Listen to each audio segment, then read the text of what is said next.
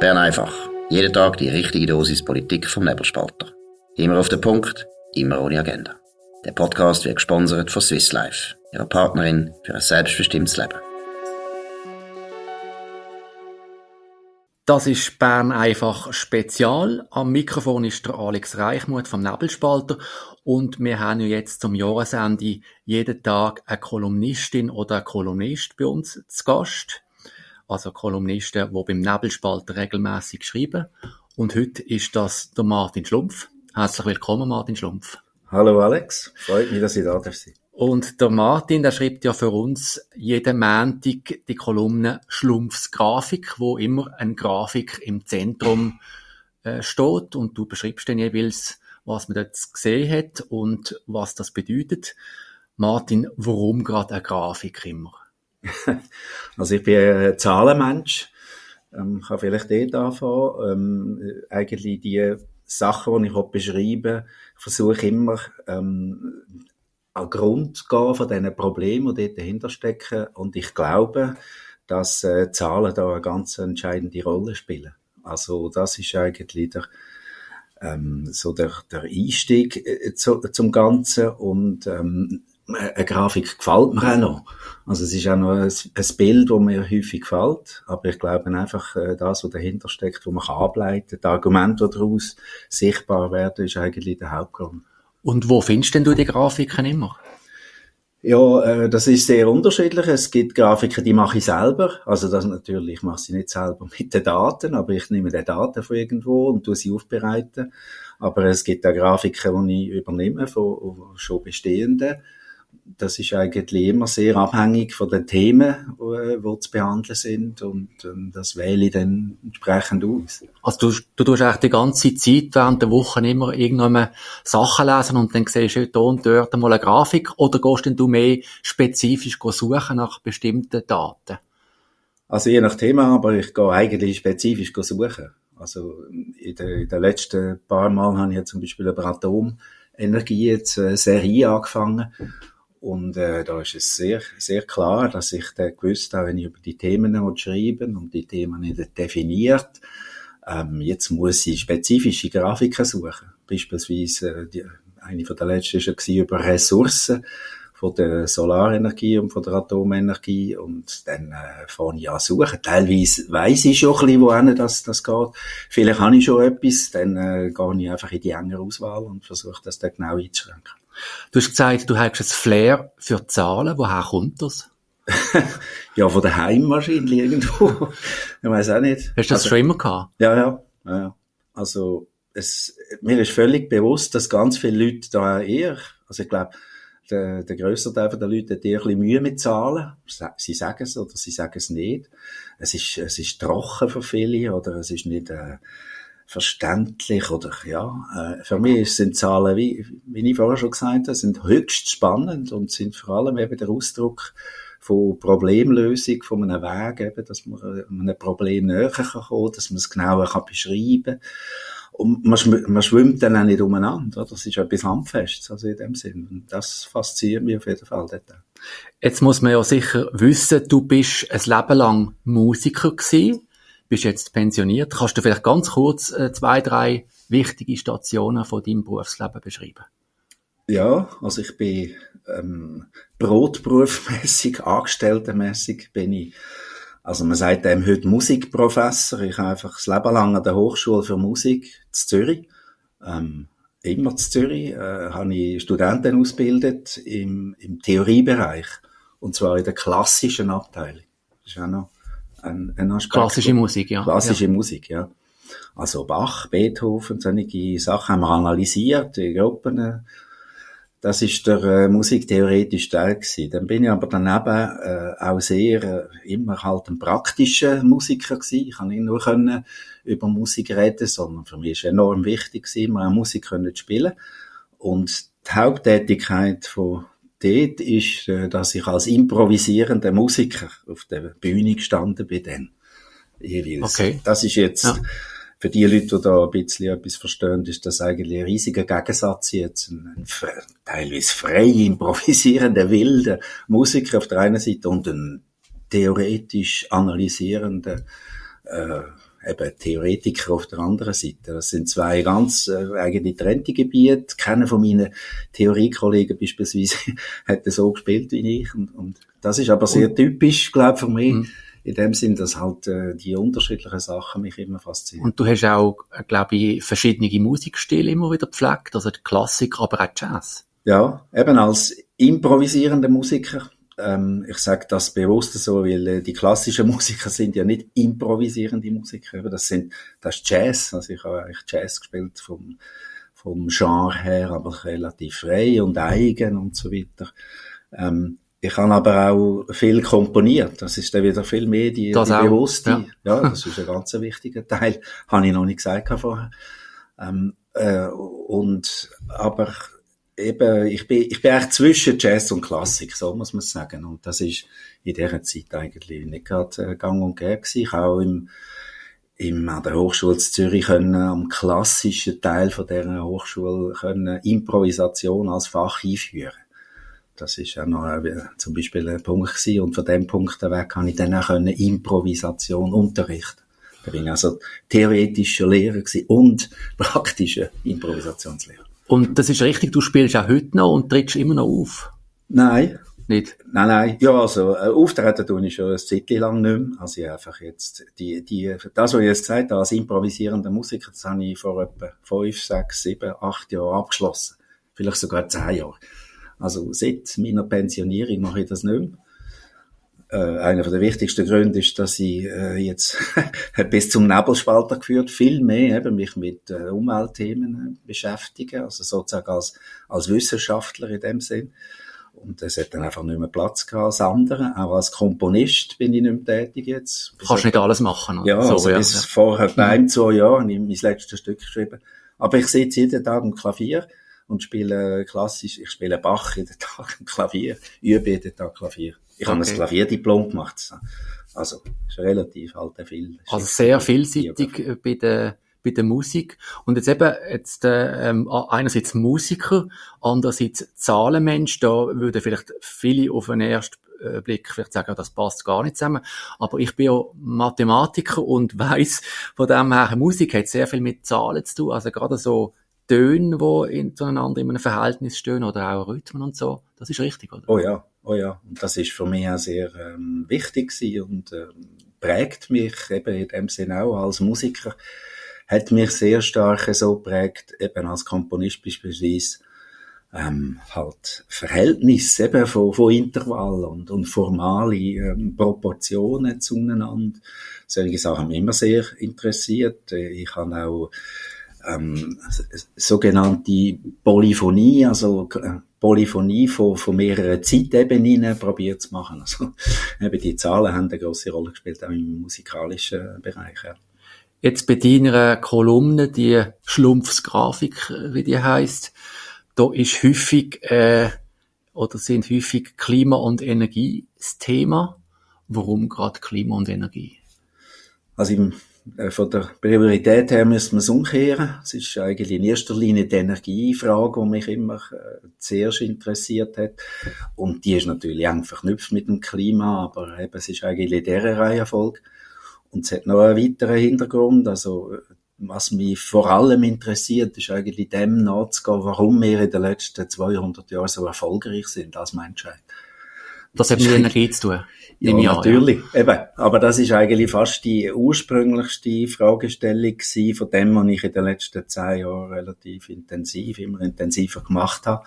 Und wie du jetzt gerade gesagt hast, das führt äh, gerade ganz schnell eben zu der Energiefrage, zu der fossilen Energie natürlich, von dem ganzen, von der ganzen Entwicklung. Und das ist eigentlich der Ursprung von all diesen Sachen, mit denen ich mich heute äh, beschäftigen und immer mehr beschäftigen und äh, das Klima ist natürlich auch dazugekommen. Also hast denn du den Eindruck, dass beim Thema Energie und auch im Klima äh, da besonders viel Erklärungsbedarf um ist? Ähm, Oder Aufklärungsbedarf? Ich glaube schon, ja, weil äh, für viele Leute sehr verständlich aus meiner Sicht ist äh, Energie, sind Energiefragen nicht attraktiv. Das ist nicht sexy, über Energie irgendwie zu diskutieren. Und das andere ist, es ist auch sehr kompliziert. Es ist ein extrem komplexes Thema. Also es, beispielsweise das Stromsystem ich bin dann auch noch sehr stark jetzt auch auf Elektrizität fragen, also man es noch spezifischer aus, ausrichten. Das ist eigentlich das, was mich fast am meisten dann darin interessiert.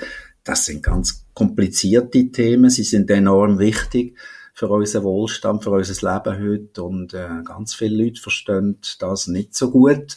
Wie gesagt, das ist kein Vorwurf jetzt äh, so, aber äh, dort wird ich eigentlich helfen, dass man vielleicht das besser kann verstehen kann, weil eine von meinen Absichten ist auch noch, die, die Erkenntnis, die man kann gewinnen aus, aus Studien, aus wissenschaftlichen Studien, Abwägen von diesen Studien, die zu übersetzen eben für die Leute, dass sie es verstehen. Also das, was auch du auch machst. Dass wir Klar. versuchen so zu schreiben, dass die Leute äh, eigentlich von solchen Sachen vielleicht doch... Ja.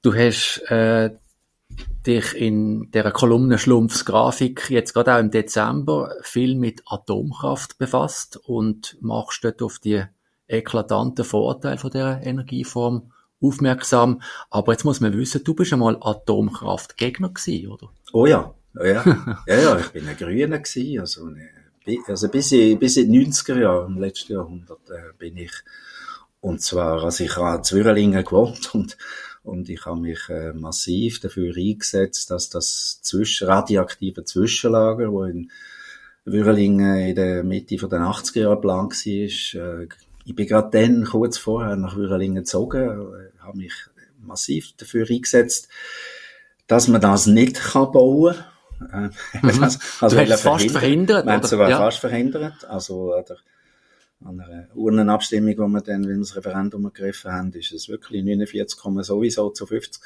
sowieso ist dann doch noch durchgekommen. Hast du dich geärgert? Habe mich Damals, absolut ja. geärgert. und, und, äh, ja, also ich, ich habe die, äh, alle die Argumente von dieser Seite, von dieser Seite glaube ich sehr selber erlebt und kenne die und so. Also zuerst mal gefragt, warum bist denn du damals ein Grüner gewesen? Was hätte dich dort äh, bewegt? Also der Angst davor, dass, dass ähm, zum Beispiel die radioaktiven Abfälle in diesen Fässern, hochradioaktive Abfälle, äh, wir haben natürlich gewusst, das sind Castor-Behälter und so.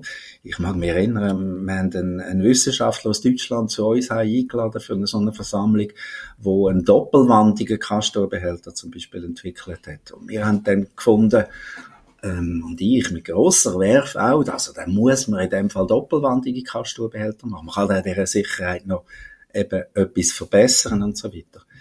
Ich habe ganz viele andere Sachen nicht gesehen. Also, wenn ich jetzt wäre jetzt, äh, ich weiß nicht, ob wir Zeit haben, um da äh, drüber zu sagen, aber ich habe ganz viele Sachen dort nicht gesehen, aber ich habe einfach alles gesehen, wo wo ähm, problematisch kann sein oder wo man kann Verbesserungen verlangen. Wir haben natürlich auch gesagt, wir werden gekauft. Also man darf Bist du auch an Demonstrationen gewesen oder so? Nein, nein, nicht, da ja. bin ich gar nicht der Typ dazu. Ja, ja also Entschuldigung, doch, also bei der, bei der Kaiserauge, in Kaiserauge bin ich doch, schon, ja. doch, das ja, stimmt ja. nicht. Also ich bin ja zweimal bin ich schon an grossen Sachen dabei gewesen. Aber ich bin eigentlich kein äh, Demonstrant. Aber jetzt musst du uns schon erklären, warum hast denn du irgendwann einmal, hast du Zeiten gewechselt? Ist das, ja. ist das plötzlich passiert oder ist das allmählich und warum?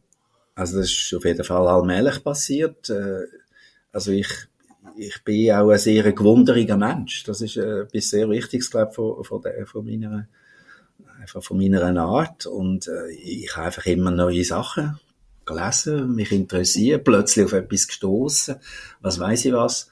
Ich kann das nicht im, im Detail sagen, aber ich weiß einfach, dass ich ähm, zum Beispiel das, was ich jetzt schreibe in diesen, in äh, Kolumnen in der letzten Zeit, also Produktionsform, Bandenergie oder eben Flatterstromenergie und so. Solche Sachen wird nicht Also Bandenergie vom Kernkraftwerk und der Flatterstrom von Sonne ja, und Wind. Oder? Ja, solche Sachen haben mich dann nicht gross interessiert, weil ich sowieso gewusst habe, Du hast gewusst, dass, es richtig ist, oder? Ja, ja. Jawohl. Und, äh, Aber bist du noch, doch offenbar so offen gewesen, dass du, dass dich hast von etwas anderem überzeugen Das ist offensichtlich so, ja. Wobei ich niemand von denen, die mich damals massiv unterstützt haben, haben den Weg gemacht. Also, die sind alle noch, soweit ich das sehe, noch immer auf der gleichen Seite. Und, und äh, also ich bin da der Einzige. Aber, Wie hat denn das Umfeld auf dich reagiert? Sind die konsterniert gewesen, oder? Also ja, viele schon. Das hat schon zu Problemen geführt, auch äh, innerfamiliär, also mit meiner Frau. Also wir, wir haben das eigentlich, glaube gut gemanagt. Aber ich habe dann natürlich ich habe sehr lange nicht viel gesagt von dieser neuen, neuen Sache, weil ich auch Angst habe und weil ich auch nicht sicher war, ob das das Richtige ist und so. Also dann ist irgendwann ein, ein Outing gekommen, sozusagen. Ja, da habe ich auch manchmal übertrieben, dann natürlich, weil ich, weil ich so lange nichts gesagt habe. Dann ich wollte so viel sagen. Also von der anderen Seite dann, ja, hast du dann quasi klar. provoziert, oder? Ja, ja, das ist bei vielen Leuten natürlich. Also wenn man, wenn man zusammen zur Nacht ist und äh, will einer dann da so intensiv über etwas schwätzen, ist das natürlich störend. Das also hast du genau das, ein Sendungsbewusstsein gehabt oder so? Ja, habe ja. ich dann schon auch gehabt, wobei ich versuche natürlich sehr mit dem, mit dem umzugehen.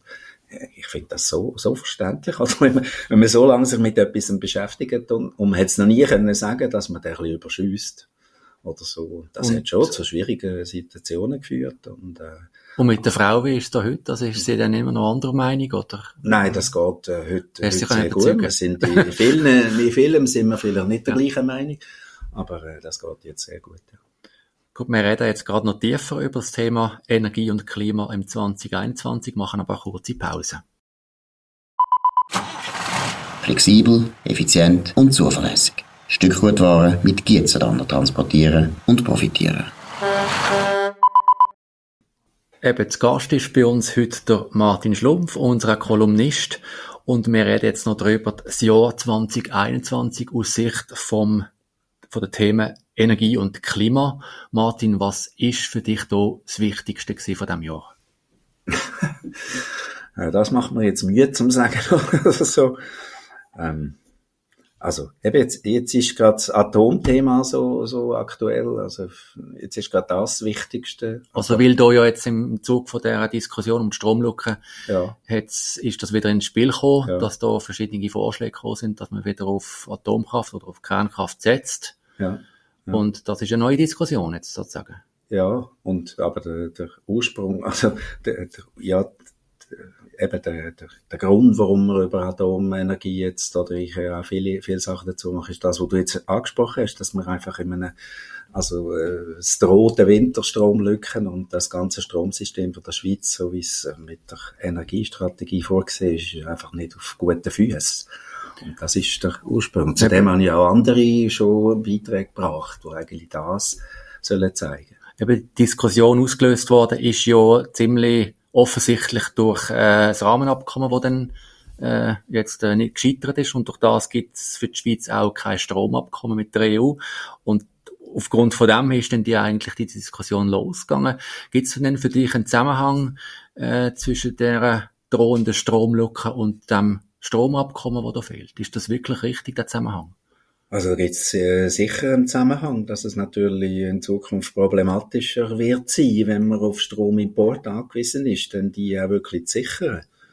Aber äh, also in dem Sinn gibt es sicher einen Zusammenhang. Das ist jetzt für mich nicht der primäre Anlass, eigentlich darüber zu schreiben. Also weil ich, ich versuche immer auch sehr, sehr langfristige Sachen zu machen und ähm, das ist jetzt äh, sozusagen kurzfristige politische Entscheidung, die sicher zentral ist.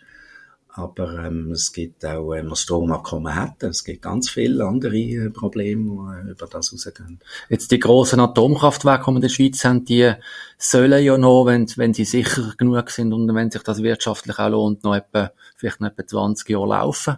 Und dann soll Schluss sein. Das Volk hat ja beschlossen 20, äh, 2017, dass sie der, der, der Bau von neuen Atomkraftwerken will verbieten. Glaubst du, dass dann wirklich Schluss sein wird sein mit der Atomkraft in der Schweiz? Also ich hoffe es vor allem nicht.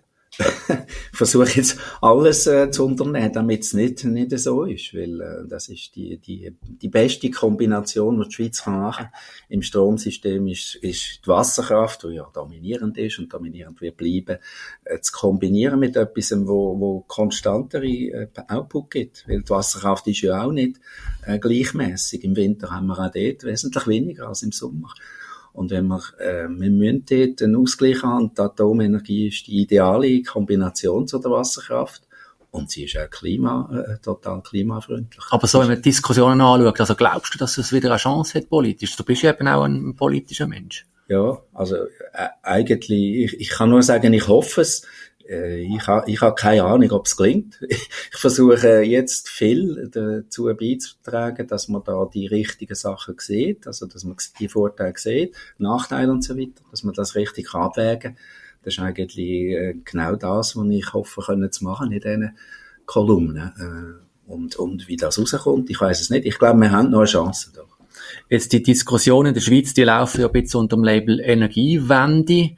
Das Gleiche gibt's ja auch in Deutschland, die sogenannte Energiewende. Also dort wird man aus der Atomenergie und aus der Kohle, Kohlenstrom aussteigen und die ganze Gesellschaft dekarbonisieren. Es ist jetzt eine neue Regierung am Ruder die hat sich da schwindelerregende Ziel in der Energiewende gesetzt, also zum Beispiel der Kohlenausstieg, wo ja für Deutschland etwa 27 Prozent, glaube ich, Strom immer noch liefert, das soll bis 2030, also bis in bis in neun Jahren oder acht Jahren soll das geschafft sein und gleichzeitig soll dann 80 Prozent vom Strom erneuerbar sein, also bis 2030. Ist das, ist das realistisch? Nein. Nein. Klar, das ist nicht, ja. Also, ich, also mit dem deutschen Strom, Stromsystem beschäftige ich mich schon jetzt wirklich seit Jahren, Jahrzehnten. Und wenn du vorher gesagt hast, Kohle hat so und so viel Prozent noch jetzt, dann ist das natürlich eine Jahresgesamtsumme, die überhaupt keine Rolle spielt im Winter, wenn eben dann kein Strom ist von den Erneuerbaren. Und es, äh, eine PV-Anlage oder eine Windanlage, äh, also alle Anlagen, die so gemacht sind, laufen dann nicht, wenn es nicht windet. Oder, also wenn, wenn die sogenannte ist, Dunkelflaute. Natürlich, oder, ja. oder wenn die Sonne nicht scheint.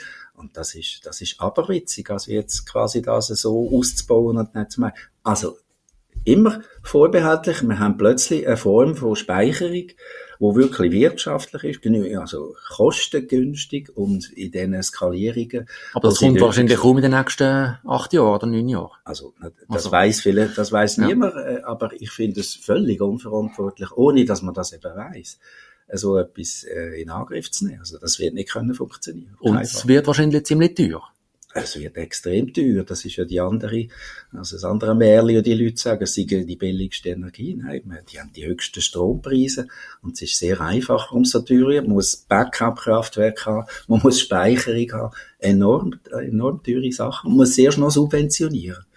Und man baut da jetzt ein Gaskraftwerk in Deutschland. Also das finde ich ganz falscher Weg. Aber da muss man sagen, ja gut, Atomkraft ist ja wahnsinnig teuer. Also wenn man da schaut, die, die neuen Projekte, die im Bau sind in Frankreich, Flamanville oder, oder in, in England, äh, das Hinkley Point C, das ist ja extrem teuer. Ja, es kommt immer darauf an. Natürlich ist es im Moment teuer und es ist viel teurer, als man es geplant hat, all das. Ähm, aber es gibt andere äh, gross, Grossprojekte, technische Grossprojekte, die halt auch nicht äh, richtig vorausgesagt worden sind. Und äh, die, die Kosten sind äh, nicht zu teuer, eigentlich, wenn man es wenn man's vergleicht. Also, und vor allem dürfen wir nicht nur die, die europäische Entwicklung anschauen. Also, wir müssten natürlich dann auch profitieren von Entwicklungen in China. Oder Russland. Oder, oder in. Russland. USA. Die kleinen, also, die kleinen modularen Reaktoren. Jetzt, ja. Die sind ja. dann überhaupt nicht mehr so teuer, ja. Also, aber Kostenfrage will da eine von der nächsten Kolumnen sein von mir, von dem, zu dem Thema. Und äh, jetzt ein anderes Thema, was auch bewegt hat in diesem Jahr, ist, äh, es ist ein neuer Bericht vom Weltklimarat rausgekommen, der ziemlich alarmierend tönt hat und gleichzeitig ist dann Ende Jahr, also Ende äh, Oktober, Anfangs November, die große Klimakonferenz in Glasgow gewesen. Martin, glaubst du an die Klimakatastrophe?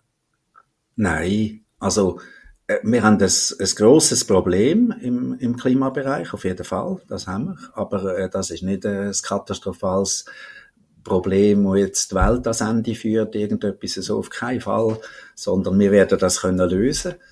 Vorausgesetzt, wir, wir nicht die wirtschaftliche Entwicklung abklemmen, was, was A und so ist für, für die Lösung dazu. Also, die Menschheit zeigt ja, das ist eines von den Themen, die mich so interessiert, dass sie Probleme kann lösen. Und sie wird das Problem auch lösen. Also, das glaube ich sehr. Also braucht es doch einen scharfen Klimaschutz? Ja, äh, nicht nur ein Klimaschutz, man muss sich anpassen vor allem. Das, das wo, wo ja die Holländer seit, seit langem machen äh, mit, mit der Bedrohung, also von, von der, eben für die Überflutung von einem Land.